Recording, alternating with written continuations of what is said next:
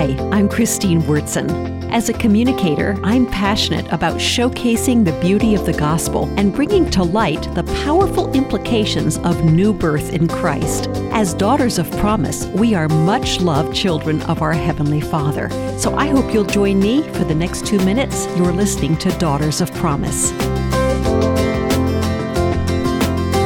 When God told Adam to subdue the earth in the book of Genesis, what did that mean? Well, Adam was to rule and bring the earth under subjection, subjection to the laws of the Creator.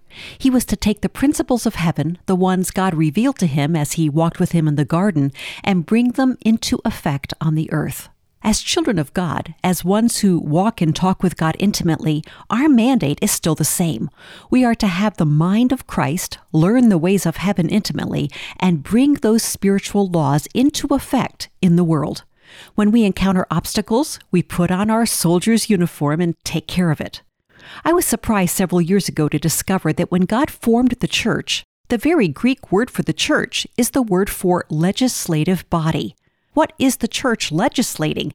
Well, they are corporate agents to rule and bring the kingdom of heaven to earth. I have a garden to rule, a sphere of influence to affect. So do you.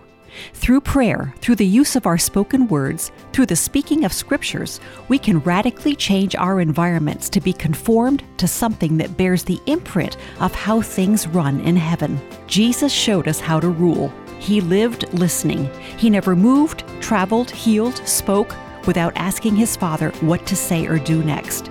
He created a template for us to follow. For Daughters of Promise, I'm Christine Wyrtzen.